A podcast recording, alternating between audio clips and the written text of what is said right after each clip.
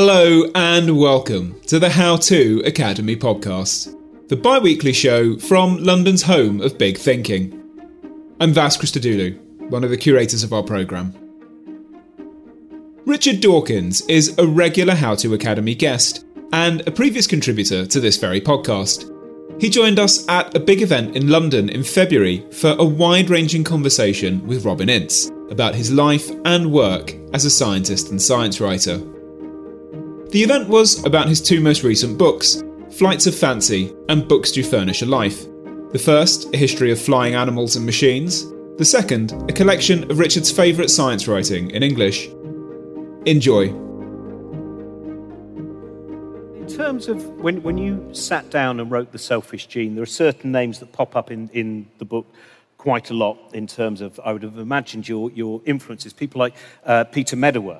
Were you thinking about other people's work? Did you notice that influence when you first sat down to write The Selfish Gene? I think you can't help being influenced by writers that you admire. And Peter Medawar, you mentioned him, his style was arrogant. He had good reason to be arrogant. I don't have good reason to be arrogant, and so to imitate him would be a mistake. But there's something about his style, his sort of patrician wit, which I think you can't help rubbing off. I don't know whether you find the same, but I find with some of Peter Medawar's phrase-making that I want to kind of rush out into the street and show somebody and say, look at this, and I guess that's bound to rub off a bit. And also, one of my favourite influences you mention is, because this is an influence that I've heard from other scientists as well, I was saying to you beforehand, Jane Goodall as well, Dr. Doolittle, that when you were a child, is that... And it seems interesting because with quite a few scientists I've spoken to, there are children's books which deal with wonderful ideas of communication, and his very specifically of talking to animals, that actually does seem to have had effect in the way that they interact with ideas of evolutionary biology. Yes, I have named Dr. Doolittle as an influence in my life, not so much actually about the talking to animals as being good to animals, as being... I think I, first of all, grasped, before the word speciesism had been coined, Dr. Doolittle was forever preaching against speciesism. And I think that certainly rubbed off on me. And I want to just talk... We'll also get into Flights of Fancy here. There's a beautiful piece you wrote about The Ascent of Man, which, again, I think was hugely influential on a very large number of people. And your piece about Jacob Bronowski seems to... The very important part of something which seems to get lost, which feels we still have the two cultures. There are still these battles between art and science, even though so many scientists I know are trying to embrace the arts. And one of those things seemed to be... an understanding of imagination. Because Jacob Bronowski spent... many of his lectures are about saying science is about imagination. It's not about counting. It's not about going, I finished counting that thing and now I've got an equation. It's about daydreaming. It's about going into different places. And I think quite a lot of your work as well deals with the importance of that imagination. I guess there may be people here too young to have seen the Bronowski famous series of... The Ascent of Man, which was commissioned by David Attenborough. When David Attenborough was head of BBC Two, he commissioned Bronowski to do science, and he commissioned Clark to do art at the same time. But they both, I think, were 11-part or 13-part series, really long series. And there was time for these two wonderful explainers to really let themselves go. And Bronowski had a lovely style. He was a sort of understated style, but it was immensely effective, and his hand gestures were part of it. I don't know if he ad-libbed. It looked as though he was ad-libbing. I suppose it must have been scripted, but it was so well delivered that you would never have known that it was scripted. His visit to, I forget which of the concentration camps it was, probably Auschwitz, I think, and the way he... as a Jew, the way he understated the horror of it, it was so moving, rather than doing a sort of rant. It was wonderful. And when it came to reprinting a new edition of the book of those famous lectures, I felt extremely honoured to be asked by Bronowski's daughter to do the foreword to it. And so I took a lot of trouble over that. But it's a wonderful series of... I think you can still get it. Probably on either Netflix or one of those, maybe BBC iPlayer. I think you're in that moment, as you say, when he's in Auschwitz. And it's an incredible episode because it begins with discussions about quantum mechanics. And then through that journey of discovery of the nature of probability, if you've never seen it, it's on YouTube. You can see it's one of the most, I mean, it's interesting when you talk about, because as far as I know, he didn't script it. He would collate a load of ideas in his head. You know that wonderful moment where he holds the skull of Lucy, I think? Yes.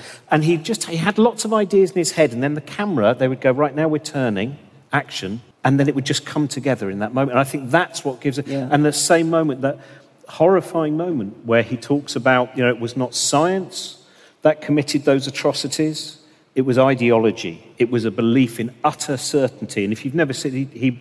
No one knew he was going to do that. He walked into that pool of ashes. Holds up that clod of mud. And I think that communication is... And it seems to be, still a battle to get that communication across, to get that idea. You know, you talk in the book about the fact that it's still... John Humphreys on Today programme, I know he's not right anymore, but he would always... When it got to science, it would be kind of, here come the boffins. I don't understand any of... Whatever this old kind of nuts thing is. There's this whole mockery of, like, as if a scientist like yourself has a kind of... a different kind of brain, a strange, eccentric brain that is somehow evidence-based. Yes. I found when I was interviewed by John Humphreys occasionally, and I found that I was terrified because he had this reputation for being fierce, and he was fierce to politicians. But he was really rather nice, I think, to me, and probably is to scientists generally. As you say, it's a bit of a joke, but nevertheless, it's fun. Do you feel we are getting places now in terms of... Because I sometimes wonder, I think maybe it's just because of the echo chambers that I'm in, where I see so many people who wish to engage with science, and yet I still feel that there is that sense of mockery and that sense of that it's fine to go, oh, I don't do maths, oh, I don't really understand physics. Oh, well, that's a socially acceptable thing. Yes, I mean, if you said that you thought that Byron wrote the Odyssey or something... You couldn't get away with that in cultivated society, but to say that you can't do maths or don't know any science, that's okay. That is true. I think I wrote about that in an earlier book. I don't think that's probably not in this one. You have a little bit... I think Bernard Levin pops up. That's right, Bernard Levin. Bernard Levin wrote something about quarks, and he said, the quarks are coming, the quarks are coming. Can you eat quarks? Can you spread them on your bed when you're cold at night? And then... Some rather magnificent physicist wrote back and said, I calculate that Mr. Levin eats God knows how many gazillion quarks every day. What for you's been that? I mean, because something like, you know, quantum mechanics, some of the ideas of cosmology that have come to light in the last 20 years, some of them are very counterinstinctual. But what have been the most difficult ideas that you've faced, those ones where you think, now, this one is... Well, not in my own field. I mean, of course, as a biologist, I don't understand quantum physics. I'm not proud of it. And I do my best, and I talk to physicists whenever I can and try to understand. And I get some of the time that I think even they don't really understand it. And they almost definitely say that. I think it was it Feynman, among many people, who said, if you think you understand quantum theory, you don't understand quantum theory. And Feynman also said, shut up and calculate. Don't bother to try to understand it, just do the sums. And that's what they do. They can do the sums, they can do the mathematics, they can deduce mathematically what follows from this weird, incomprehensible theory. And it doesn't matter how weird or incomprehensible it may be. If you do the maths, if you shut up and calculate and actually deduce predictions from it, and then experimentally test the predictions, they come out accurate to so many decimal places that it's equivalent to predicting the width of North America to the width of one human hair. So it's got to be true in some sense. And yet nobody understands exactly what it is that's true because it's so hard for the human mind to grasp. And as an evolutionist, well, I agree with Steve Pinker that our brains were never meant to understand aspects of physics. It's amazing, in a way, that brains which were designed by natural selection to hunt and gather on the African savannah and never had to deal with anything smaller than a beetle and anything faster than a cheetah, that nevertheless many physicists can understand or go a long way to understanding. Why should we expect that brains that were never designed to understand these things would do so? And it's one of the mysteries, I think one of the mysteries of biology, is why it is that this brain of ours can overreach itself, can go so far beyond what natural selection ever designed it to do. I think that's a wonder of the human species. It's what makes me proud to be human. That always worries me, that old thing about, you know, anyone who says they understand quantum theory doesn't understand quantum theory. Because for someone like me, it gives me a brief moment of victory. Because I think, oh, I don't understand quantum theory either. And then I realise that I don't understand it to a very different level that Jim Al-Khalili doesn't understand it. That's the kind of... Yes. But that's, I mean, that seems to be part of the excitement, which, again, many of the people that you write about in Books Do Furnish a Life, which is that excitement of the uncertain. And this seems to be, again, part of the battle in science communication. I think sometimes and we've seen this a lot in the last 2 years during the pandemic, oh, scientists said this now, but before they said that, not realising that, of course, science is a perpetual journey. And as the evidence improves, as the technology to investigate improves, then our ideas change. But this, it still seems to me to be one of the major battles of saying that science is never 100% certain. Well, that's true, of course, yes. The other thing, I suppose, is when people complain that scientists say so-and-so is good for you. I don't know, wine, red wine is good for the heart. And then next week somebody says it's bad for the heart. Well, those are not actually contradictory, because you could have a U-shaped curve, and if you have a certain amount of something on the upper part of the curve, it's good for you, and then you go over the top and it becomes bad for you. And that's perfectly reasonable. The two are perfectly compatible with each other. They're not contradictory, but the way it's reported in the papers, it sounds as though it is contradictory. I think the third bottle's the one that is bad for you, isn't it, as far as I remember. But that to me seems that why it is so important, as you say many times, you know, to engage with these ideas. And also I wonder how you feel about the fact that sometimes, for, again, non-scientists like me, I can read a book and not necessarily understand, like Brief History of Time. So many, you know, people go, oh, who read that? Oh, that book, you know, everyone bought it, no one read it. I've read it 3 times. So have I. I still don't understand a lot of it, but each time I get another little bit. Yes. And there's another little clue, another little... And that seems to me to be one of the important things in science communication, is not to say, here are the answers, but to say, the sky is a little different today, and here are some new questions you can ask. Yeah, I agree. No, I mean, I don't think that's the best book out on that subject, and I think that it's partly the sort of knowing what an amazing man Stephen Hawking was, and therefore you want to read it. But Peter Atkins on the same kind of subject is much better and is really poetic. I mean, one of the most poetic writers I know. Peter Atkins, The Creation, or Creation Revisited, is a wonderful... You don't necessarily understand it, but you get that feeling of... As it washes through you, you kind of get something, and then you read it again, and it's something you get something more, exactly as you said. But at the same time, you're reading these beautifully turned phrases of scientific prose poetry. Peter Atkins. Oh, Peter Atkins. And because I have that lovely thing where the first time I read it, sometimes I don't understand it at all. The second time, I understand it while I'm reading it. Then I closed the book and realised I didn't understand it at all. But I enjoyed the time where I believed I was understanding it. And then hopefully by the third time... And again, that's what I adore about it, is it keeps building, it keeps giving. And the real test is, do you understand it well enough to explain it to somebody else? And that's far more difficult. And I find that because I'm not very bright and it takes me a while to understand something, then I'm much better at explaining it to other people because I've had to work so hard at understanding it myself.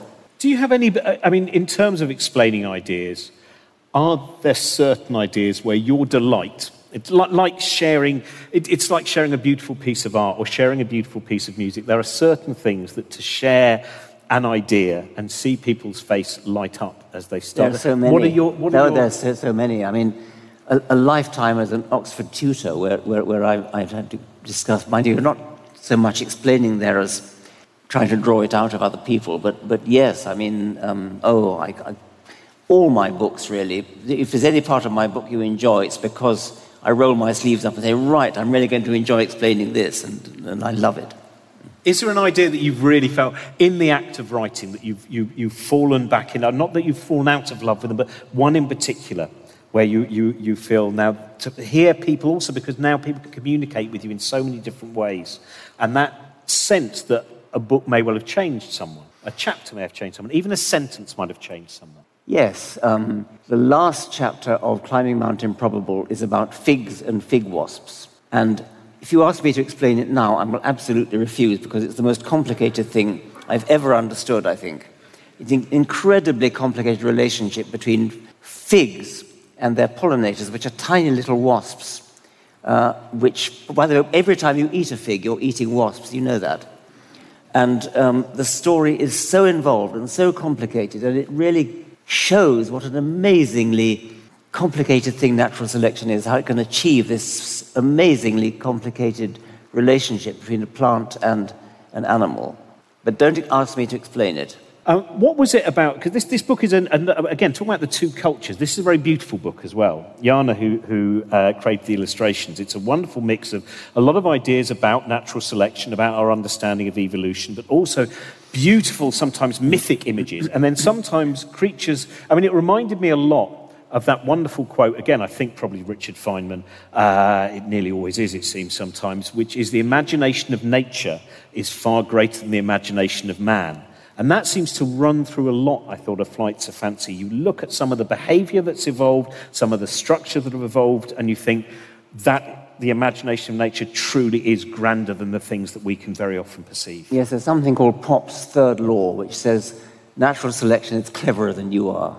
And that shows up. Yes, well, Flights of Fancy, it's about flight, and it's about flight in evolution in animals and flight in humans, because they face the same problems. Physics is the same, and so the problems of designing a glider or a plane are similar to those that face a bird. And so through the chapters, we go through powered flight, gliding flight, being lighter than air, all these different ways of doing it, which in some cases the animals don't do. I mean, one of the questions is, why don't animals have hot air balloons and float up? It seems they don't.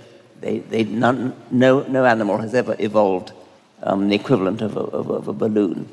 That's the kind of question we tackle. And why did you decide this time? You start off at the beginning of the book to talk about the fact that this is something that returns in your dreams, this sense of the idea of flight. I think most people dream about flying. It's such a wonderful feeling of liberation to be able to escape the tyranny of gravity and soar up into the air and over the treetops. And so that's part of it. It actually grew out of an earlier book, The Magic of Reality, which is a children's book or a young people's book, in which each chapter was a question like, why do we have winter and summer? Why do we have day and night? What is an earthquake? What is the sun? There are about 10 questions of that sort, and each chapter then has that question as their chapter heading. It begins with myths about answering the question, and then the science. And I think I originally thought that it might be nice to do a second volume of Magic of Reality with 10 more questions. But the first question was flight, and that became such a big subject that it grew into a whole book. So that's where it came from. And the myths, well, there's the myth of Icarus, of course, which is in there, and the myth of Muhammad on a winged horse, and then we get into the science. But it's also partly more than just myth. It's the dream of flying, that inspired Leonardo da Vinci, who comes up several times in the book. His desire to fly, his attempted design. He did design lots of flying machines, and none of them would have worked. But they were wonderfully ambitious and imaginative, as you'd expect. Well, that's one of the... On Da Vinci as well, the fact that a lot of people I know have always felt there's just not enough writing by Richard Dawkins about the nature of angels.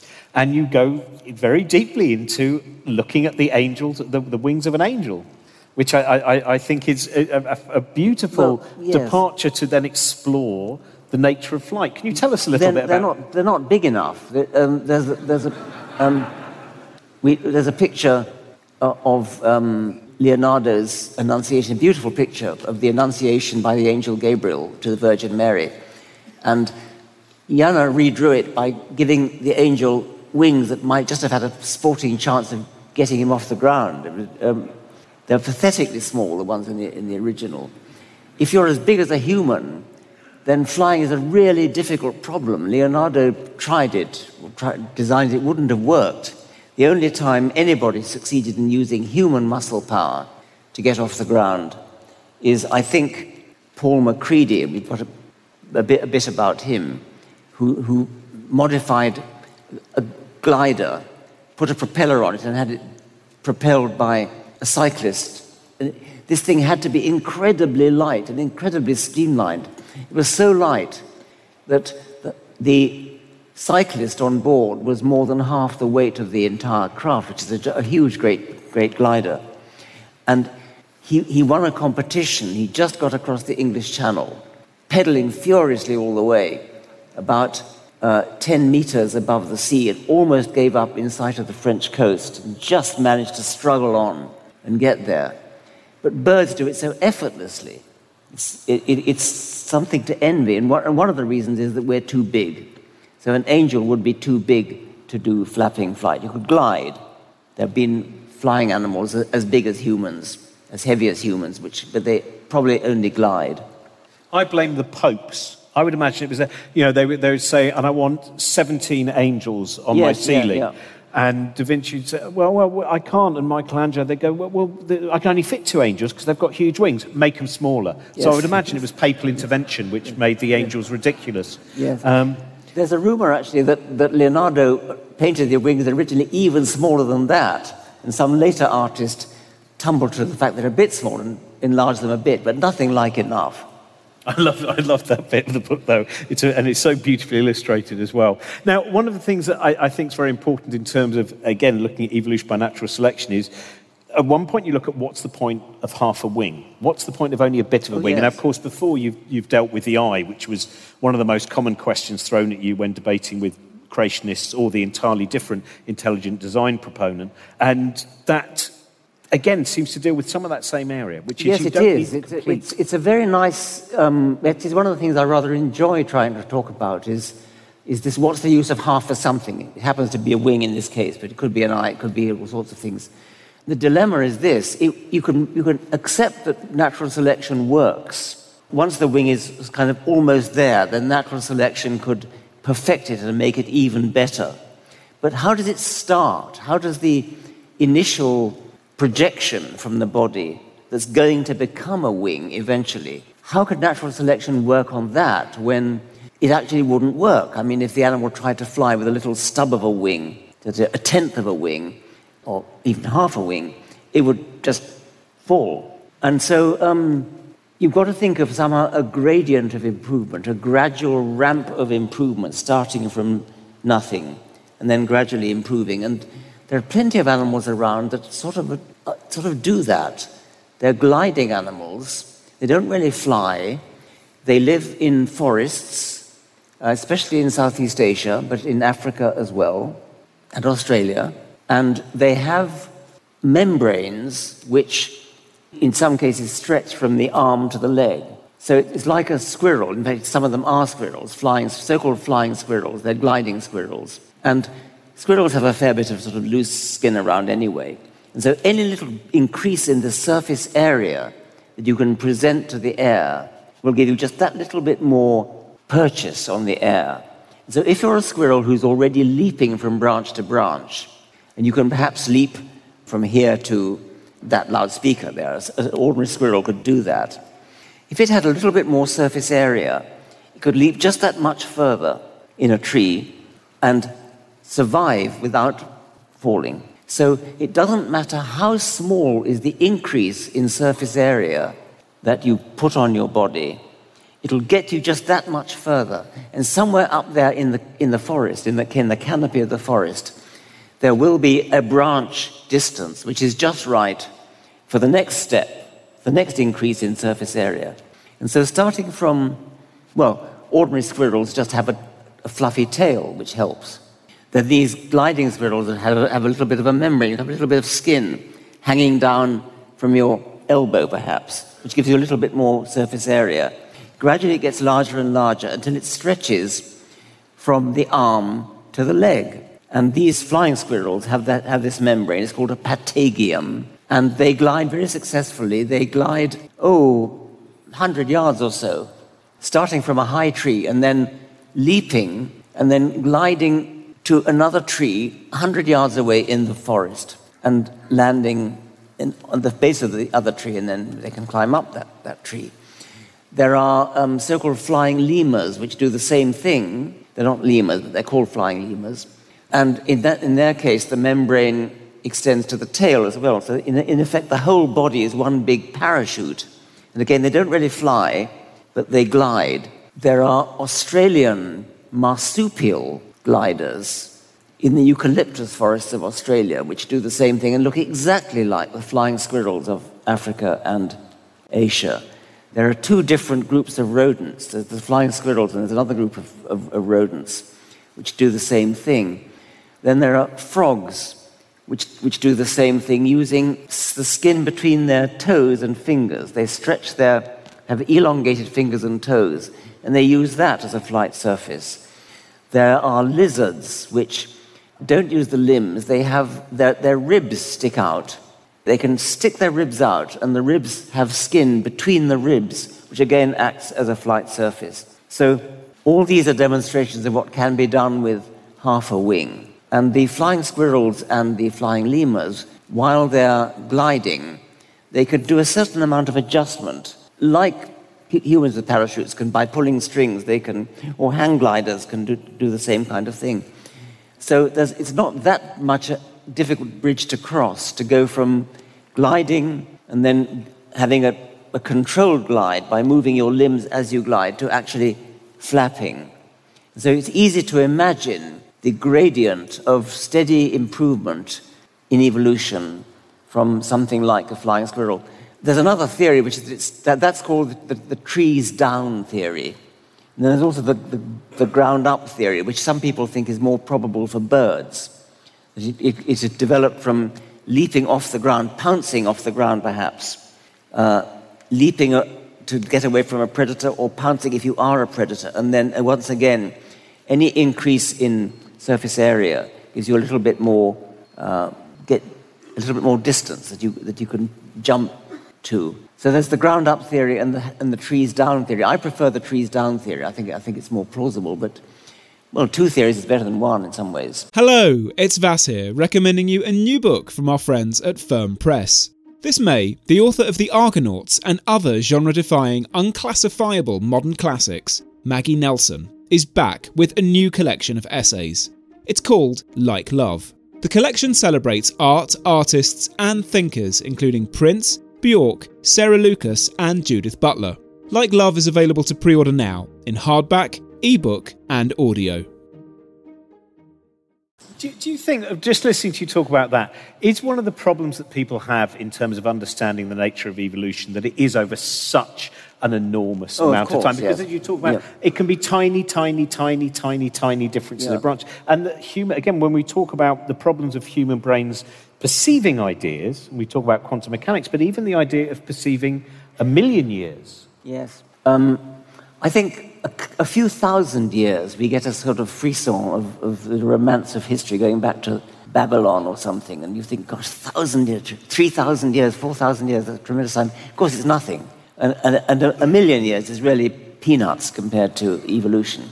But the other thing, of course, is that people calculate how long it would actually take to evolve something, and it's much shorter than you think. So even something as complicated as an eye could be evolved really quite quickly if there was a strong selection pressure. But it's perfectly true that the time scale involved is so gigantic that the human brain simply can't begin to comprehend it. Now, and another thing on flight as well, which I'm always fascinated, sometimes it seems we look at certain processes, such as the evolution of the ability to fly, and imagine that it goes, that's the direction of progress. But then, as you say, in the book, there are also examples where flight is lost as an ability, that it no longer becomes an advantage. It reminds me of, I think it's in Steve Jones's book, Almost Like a Whale, that I think was the first time that I realised that, or found out that a whale had a period of time out of the sea, that what the previous, before it was a whale, that its ancestor had been a land mammal. And that seems so counterinstinctual to me. You see the progress of out of the sea and into the air. And so I find that fascinating. Absolutely, as well. Absolutely, I quite agree. By the way, tortoises, I love this because you say, you know, whale ancestors, originally they were fish. They came out on the land, and then they trooped back into the sea again after a certain time. Tortoises came back again. So originally their ancestors were fish like all of ours. They came onto the land and lived as land tortoises for a while. Then they went back into the water like whales and became turtles. And then turtles came back onto the land and became tortoises. So they did a double back. I love that. It's like those people who sometimes in their 80s return to where they lived as children and then go, oh, actually, it's not how I remember it. Let's go back out again. Yes, I think yes, that's right. Yeah. It's very, very common for birds, when they get on an island and they find there are no predators, they tend to lose their wings. And there are dodos, for example, a nice example, but there are really hundreds of different cases where island birds have become flightless. Galapagos flightless, cormorants, lots of other birds do. Even things like ostriches and elephant birds and moas, which are gigantic now, their ancestors must have flown.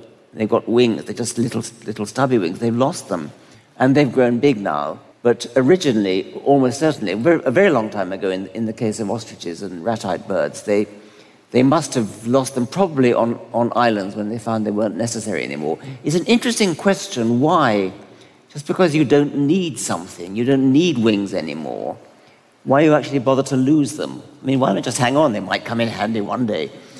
But they do lose them. This must be economics. One of the messages that recurs through Flights of Fancy is economics, the fact that everything in biology is about economic trade-offs. And so it's costly to make wings. It's costly to make flight muscles. I mean, you think of muscles on a chicken, which is not a great flyer, but even chickens, you can see this huge breast muscle that they have. That's another sort of joke we have, is the size of the breast muscle that the angel Gabriel must have had if he was going to fly. Huge keel to join it onto. I can't wait for your next book, The Problem with Angels. They're not expecting it. The Bishop of Leeds was not expecting that one to come out. Actually, there's not much on angels. There was more, but the publisher wanted me to cut it out. See, it's the opposite of Darwin and the pigeons, isn't it? Yeah. So losing wings, I mean, the most dramatic example of losing wings is queen ants, which, having been on their one time in their life when they ever used their wings to mate with, they then settle down, having mated, bite their wings off or tear them off, and then go underground and spend the rest of their life underground. Of course, worker ants don't have wings, but queen ants and queen termites do have wings for dispersal, for their mating flight. So, but biting your wings off is a dramatic example of why wings aren't necessarily a good thing. And they sort of epitomize for me in real time, you can actually watch it happening, but in real time they're showing what happened in evolutionary time with the ancestors of dodos and ostriches and elephant birds and flightless cormorants, etc. We'll move back to the earlier book in a moment. But two things I particularly want to talk to you about was, one was the outward urge, which is where you end the book. Now, this is something we were talking about before we came on, talking to some astronauts, people like Rusty Schweikart from Apollo 9, you know, that having been out beyond our atmosphere, someone like Rusty has now got to, you know, really has that sense that as a species, we must keep moving further away from the planet Earth. We must explore beyond the planet Earth. There's an evolutionary aspect to that, which is in the previous chapter, I think, that natural selection favors dispersal, moving out, the outward urge, even if you live in the best possible place. Not all your offspring should stay in the best possible place. You need to send at least some of your offspring out to distant places. There's a mathematical theory for why that is true. Intuitively, in words, you could say, however good the best place is now, there will come a time when it's destroyed by a catastrophe, by a forest fire, by a flood, something like that. And so although most animals are still perhaps surviving in the same kind of place, in the same place as their parents and their grandparents and their great-grandparents, they probably are not living in the same place as their 30 great-grandparents, because there's been a flood or a fire or an earthquake or something here. So send some of your offspring out. And that, I think, is the motivation for Elon Musk to want to colonize Mars, that maybe one day this planet will be destroyed, and humanity needs to have not put all its eggs in one basket, but to have at least have some of us outside this planet. However difficult it is to live on Mars, at least two planets are not going to be destroyed at the same time. And so that's, I think, his motivation. And I can see that. I mean, I'm saddened by the thought that one day nobody will read Shakespeare, nobody will hear Mozart or Schubert, because there won't be anybody around. Well, that's kind of part of the motivation for the outward urge, for wanting to send at least some of us out into another world. In the case of Rusty Schweikart, I had a long conversation with him at a conference once, and he is one of those who's very concerned about preparing for the possibility of a major meteorite, asteroid, comet strike, such as the one that killed the dinosaurs. It will happen. It won't happen necessarily. Indeed, you can't predict when it's going to happen until it's pretty close to happening. And so what he wants, and various other people want, is that humanity should develop the technology so that when we do detect an incoming catastrophic comet or asteroid, we'll have the technology to deal with it. It's not that far off. I mean, we already have the technology to land on a comet, which is a remarkable achievement. So if you can land on a comet, perhaps you can do something about changing its trajectory. And that also is not too big a problem, because we're not talking about things speeding straight at us. What's happening is that it is in an elliptical orbit around the sun, and we are in an elliptical orbit, almost circular orbit around the sun.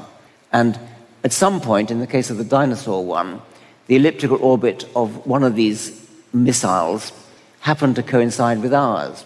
Well, if you detect that in advance, all you have to do is to speed it up a little bit or slow it down a little bit. Either of those would have the effect of changing its orbit just enough. It doesn't need to be much, just enough to miss us. You only have to, this is what Rusty Schweikart told me, you only have to speed it up or slow it down by about 5 miles per hour. It's going at 10,000 miles per hour, whatever it is. So it's a very small difference in the speed. Of course, it's also a very big mass. If it's not a very big mass, you don't have to worry about it. But if you have to worry about it, then it has a very large mass, which means that you need a very large force in order to speed it up or slow it down, even as little as 5 mph. But that's the kind of thing that he wants to do. And it's an interesting technological problem. And I liken the outward urge itself to, the impulse that led the Vikings to discover America, and for Columbus to, as he thought, discover the Indies, and then found it was America. The urge to leave, the urge to go out, the urge to explore, which is sort of a metaphor, in a way, for the scientific urge to explore the imagination. The outward urge works at that level as well as at the actual physical level. I just wondered also, when you were mentioning there about that thought that there will be no one to read Shakespeare, there will be no one to listen to Mozart, and how much... I know that certain scientists, Paul Dirac, for instance, was... accepted and believed that his life was finite, that his consciousness was that was it. But he found it very difficult to accept the idea there will be an end to the universe, an end to conscious beings. And I think Fred Hoyle, to some extent, from some conversation I've had some issues as well, which is perhaps why he was not, in terms of the Big Bang, that may well mean there would be an end as well. So I wondered, psychologically or philosophically, how do you deal with that sense that maybe there will be a time? Yes, I agree with that. I find that dealing with my own death is easier in a way than dealing with the thought that there will come a time when nobody can read Shakespeare. And there will. I mean, no matter... There's no going to Mars. I mean, eventually the whole thing's going to come to an end. And I find that a sad thought. And I suppose I'd like humanity to go on for a long time for that reason. And we got about... another 5 billion years until the sun engulfs us. But so just use that time well. It is, I mean, that's what I find, that to me is, again, what comes from looking at, you know... There's a nice story about that, by the way. Somebody said, did you say 5 million years or 5 billion years? 5 billion. That's a relief. Yeah. I mean, that does seem to be, reading some of the pieces, some of your essays that you wrote as well, that sense that some people want a definite meaning. And to live in a meaningless universe, as you mentioned, I think, in the introduction, seems... And yet, to me, that seems to be a much better universe where we have to work out our meaning. Because to be told eventually there is one single meaning, I imagine a lot of us would go, that's a pity, I don't like that meaning at all. Yes, I think physicists aspire to understand everything. And I think some of them think that'll be rather sad. I mean, empty feeling, nothing more to do. No, I see it both ways. I would love... in a way, the theory of everything, the TOE, to understand everything. That would be wonderful. On the other hand, as you say, there'd be a certain sort of feeling of emptiness. I don't get the feeling of emptiness many people do, thinking that we live in a lonely universe, we're alone in the universe, and we're on our own, and there it is, this vast cosmic space with nothing there. I find that a rather gorgeous thought. Yeah, I think there's some lovely... All of the different people who've written about the importance of not answers but questions. I was talking to a Jewish friend of mine who said one of the reasons he was so glad he was brought up Jewish, he said, was because the first thing I learned was you're allowed to answer a question with a question. And I thought, isn't that... that to me is so much more joyful than when someone just goes, 1872, let's move on. Yes, that's... Yes, quite, yes. Now we're going to... now it is your time to ask those questions. Let's start in that corner over there, because that's the first one. So, yes, just behind you up there. Keep your hand up. And then I should come down there as well. I'm curious about your comments around longevity of man and things which happen over a much longer timescale. And so, Richard, I'm curious whether you think the current views on climate change are a simulacrum of that, the fact that people are worried about things which are happening short-term, whereas the actual climate change is a much longer-term phenomenon, and whether you are worried or not. What is your worry in terms of our reaction to climate change? Climate change is a kind of intermediate stage, because there it's a matter of perhaps decades, and so it's something where people have to... I mean, economists talk about discounting the future, and if it's something that's going to affect your grandchildren, you ought to be concerned about that, but somehow people are less concerned about that than if it's going to happen tomorrow. And so that's one of the problems with getting people to be sufficiently aware of the climate change danger, that it's not happening now. You can't actually feel it happening. You can't see it happening. And so one of the targets of the science education should be to somehow get people to understand about these slightly longer timescales. It's not millions of years. It's only tens of years, if that. But that is a problem. Yes, let's take a question down there. I was interested about your comments about becoming an interplanetary species, and I wondered if you yourself ever had the opportunity, would you have liked to have ever explored another planet or gone out to space or anything along those lines? There was a time when it was thought that they might be calling for volunteers to go to Mars, but it would be a one-way trip. You couldn't come back. I certainly wouldn't go for that. I think if I was guaranteed a return ticket, I would. I would be fascinated to go to Mars. It might turn out to be rather dull when you got there, because there's not a lot going on. But I think anybody who's been a devotee of science fiction in their youth would really feel the romance of going to another world. I could imagine doing that. Yes, down the front there. Speaking of timescales, in the chapter in Flights of Fancy where you talk about the difference between evolution of flight and the invention or the design of flight, you make the point that the design of flight happened very quickly, whereas over evolution it takes an awful long time. Obviously, the reason for that is because we've evolved memes and we can exchange those, and that happens very quickly. I wonder if you have any thoughts about how we are able to do that, in the sense that language is something that we only humans have evolved for some reason. We don't seem to know why we have, and I wonder why you think that is the case and how it might have happened. Well, certainly language is an extraordinary phenomenon, and it's something that... There are many things that make humans unique, but language, I think I'd probably single that out as being the number one, because the language is the one that has made possible. Each generation to learn from previous generations and to build on what previous generations have done, which is why something like the evolution of the computer or the car or the aeroplane is so much faster than the equivalent in biological evolution. So language is an utterly fascinating phenomenon. One can say that non-human animals have certain elements of it. I mean, there are birds, there's bird song, there's whale song, there are all sorts of signals that animals use, but it's nothing like language. It's nothing like the grammatical constructions, the ability to express anything you like, the ability to say, I can utter the word kangaroo, and immediately an image flashes into the mind of everybody of a picture of a kangaroo. No animal can do that. I can, instead of just saying, as a chimpanzee might say, give me banana, in using sign language, Washer might say that, or a dog can kind of beg for food. We can bargain for it. We can use language. So there is something utterly unique about it. And it is the main vehicle, I suppose, of cultural evolution, which is at least 6 orders of magnitude faster than biological evolution in achieving similar parallel results. I think we had a question up back there. Yes, let's take the questioners up there. Two-part question. It's related to technology and AI and how that kind of distorts our ability of what is real, because I've heard you speak about like religion distorting beliefs for how we think about things. That's part of the question. I'd love to hear that.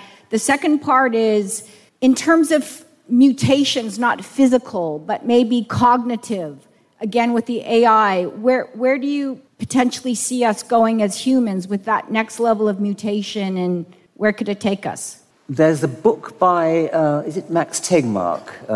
Have I got that right? A Swedish physicist talking about AI and how he anticipates that will become so immensely powerful that there will really be nothing left for humans to do, and it will be self-evolving artificial intelligence that, progressive in its own right, will kind of take over.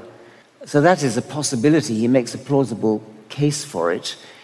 In general, I suppose, really taking it from the previous question, the consequence of human cultural evolution, when you get into the realm of computers and what they can do, especially in the AI field, we can anticipate that future evolution may more or less cease to be biological at all and will become evolution in silico rather than organic. And once again, that's something that one can find frightening or exhilarating, depending on your point of view, and I find it a bit of both at different times. We have a question from a Richard from the live stream.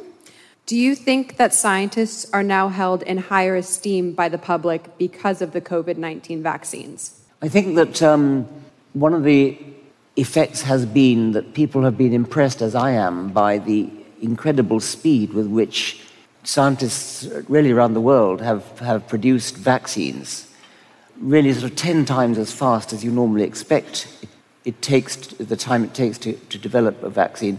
This has been made possible by the fact that because DNA and RNA are digital codes and they can be sequenced very quickly, the technology is available to read the sequence of RNA and DNA very quickly. As soon as the COVID virus was discovered, very, very short time, the sequence was published. And that meant that anybody in the world could read the published sequence of this virus. And that's a necessary first step to making a vaccine. And the other thing is that at least 2, if not 3, of these new vaccines are mRNA vaccines, and they have that gives you the ability to develop a new vaccine very, very quickly as soon as you know the sequence of the virus itself. So in future, this will be a kind of spin-off, I think, from the COVID case. In future, the next time a new virus comes on the scene, it will be very quick to produce a vaccine for it using the mRNA technique. Well, that certainly ought to increase the prestige of scientists. I think it has, and perhaps as compared with politicians. We have a question over there. And then I'll come back to Dana as well for some of the online questions. So I have a question about the language. So I think it's fair to say that science and like peer-reviewed papers request a certainty and absence of ambiguity, which potentially makes science a bit boring when you read them. Do you think it is possible to change this language in which science operates? Or would we always need, as you described, the poets of the prose to bridge this gap and excite other people? Thanks. Yes. I have long been running a kind of crusade, really, to try to persuade scientists to write their papers in ways that can be understood by more than a small handful of readers. And it's difficult because they need to pack a lot in these brief papers.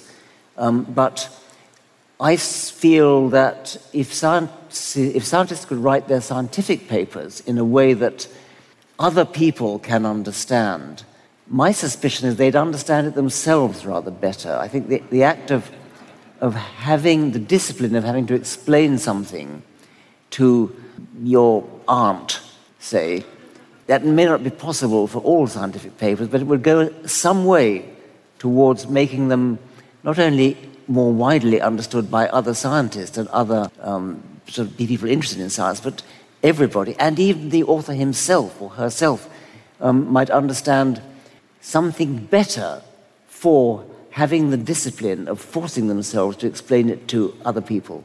Thank you. Dana, can we take another question from online while if people would like to pop their hands up?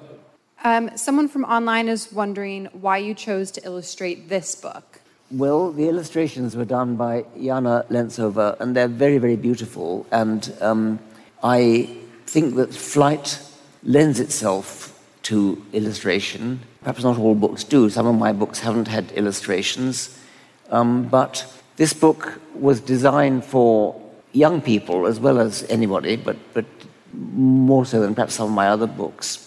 And so pictures perhaps help. And I think, I think it's a beautiful book. I think the publisher's done a very good job. The artist has done a very good job. And it's a beautiful book to actually hold in your hand and look at and read through and look at the pictures. I like to think the whole thing is a beautiful book. I loved it. Well, one of the things I wanted to ask you about, we didn't get time, is Tinkerbella. We'll talk. We won't need. Go buy the book, and you'll find out about Tinkerbell, which also has a very beautiful story about Bill Hamilton as well. We had a question just down here at the front. Obviously, for a long while, you've been involved in the fight against misinformation. What advice would you give to someone who was about to be in a position, perhaps, where they might be joining in that fight against scientific misinformation or against? Maybe the creationists or whatever, what advice would you give to someone who was about to be in a position where they might be able to help? How would you suggest someone go about that? We're in a very difficult time at the moment with respect to misinformation because it is becoming fashionable to say sort of something like, there's no such thing as truth, and I have my truth, and you can have your truth, and we each should be entitled to our own truth. Well, you're not.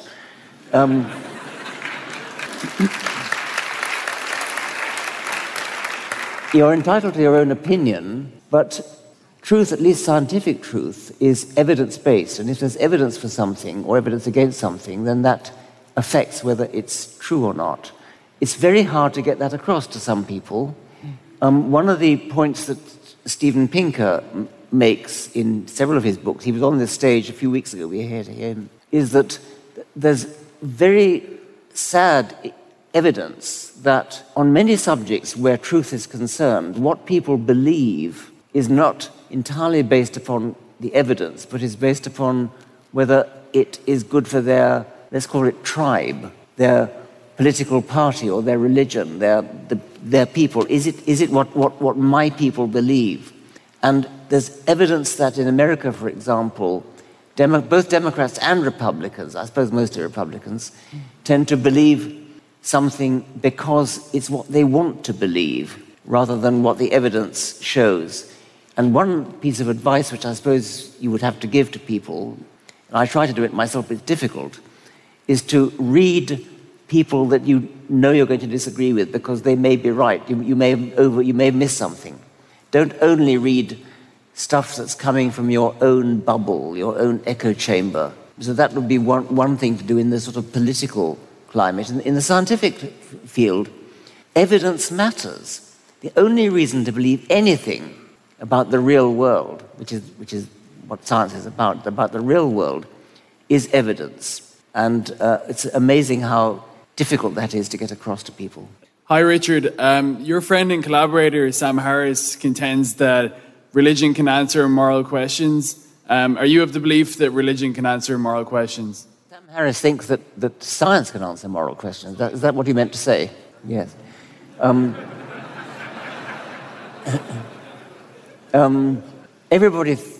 Religious people think that religion can answer moral questions, and I certainly hope that they don't take that seriously. Anybody who's read the Old Testament.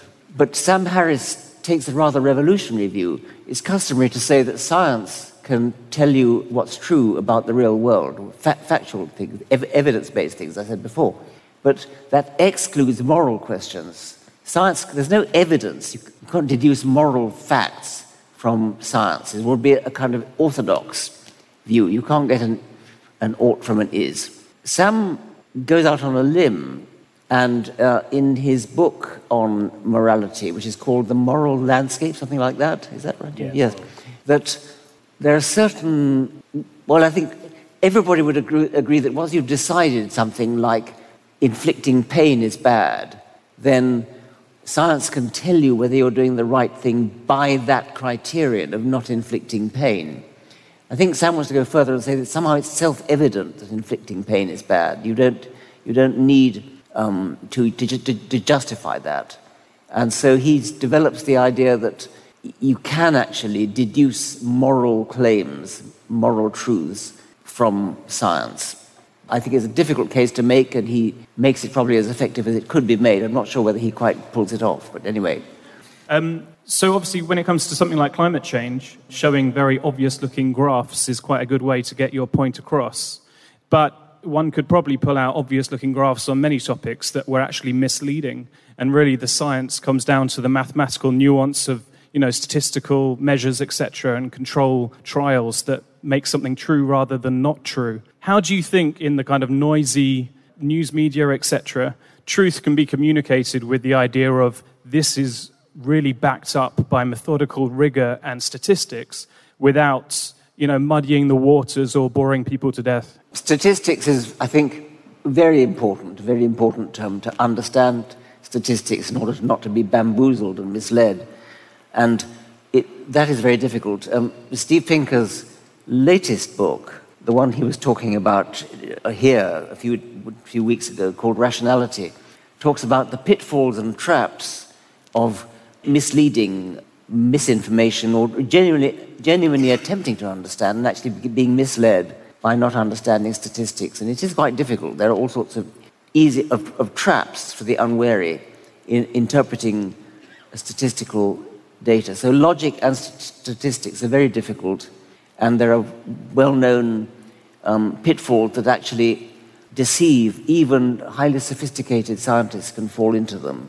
Daniel Kahneman's book on Kahneman-Tversky showing how people can be easily misled in making logical errors because of the way the question is phrased.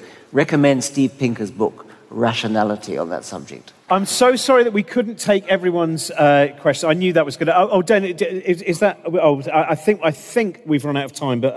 we have. Richard's going to go out front now. And I think, is Jana going to sign books as well? Yeah, I hope, because the illustrations, I said before, they really are. They're an absolute... It's my favourite Icarus. I've finally got a favourite Icarus. And thank you very much to the How To Academy. I should just mention, Richard, by the way, just due to the number of people tonight, he's not going to be able to dedicate the books, but he will sign the books for you in the foyer. So thank you very much to Esme, to Dana, to John, to Vassi, to the venue, and, of course, to Richard Dawkins. This week's episode starred Richard Dawkins and was presented by Robin Ince. It was produced by Dana Outcult and Esme Bright, and the series is made by Dana and myself. Our editor is John Doughty. You can find Richard's previous appearance on the show on our website or wherever you get your podcasts. I'm Vas Christodoulou. Thanks for listening.